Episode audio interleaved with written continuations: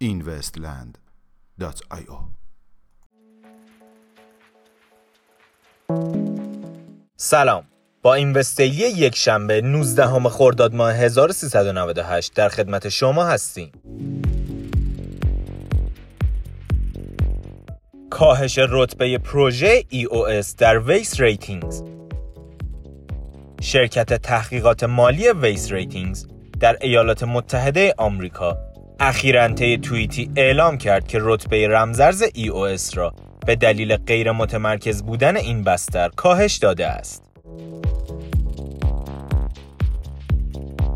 راه اندازی شاخص های هوشمند بتا توسط کوین متریکس بر اساس اعلامیه‌ای در وبلاگ کمپانی تحلیلی کوین متریکس این شرکت اعلام کرد که در حال راه اندازی شاخص جدیدی به نام بلکلی به منظور ارائه پروژه بتا خود می باشد. پروژه رمزرزی کومودو خود را هک نمود. پروژه رمزرزی کومودو پس از مواجه شدن با مشکلات امنیتی به همان روشی که ممکن بود هکرها به سرمایه کاربران دسترسی یابند خود را هک کرد و با برداشت 8 میلیون KMD و 96 بیت کوین از حمله مهاجمان جلوگیری به عمل آورد.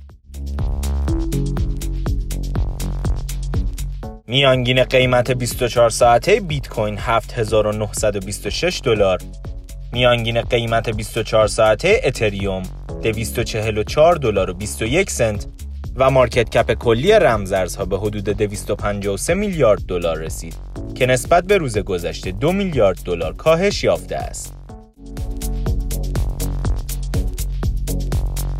ممنون که امشب هم همراه ما بودید. تا فردا شب خدا نگهدار.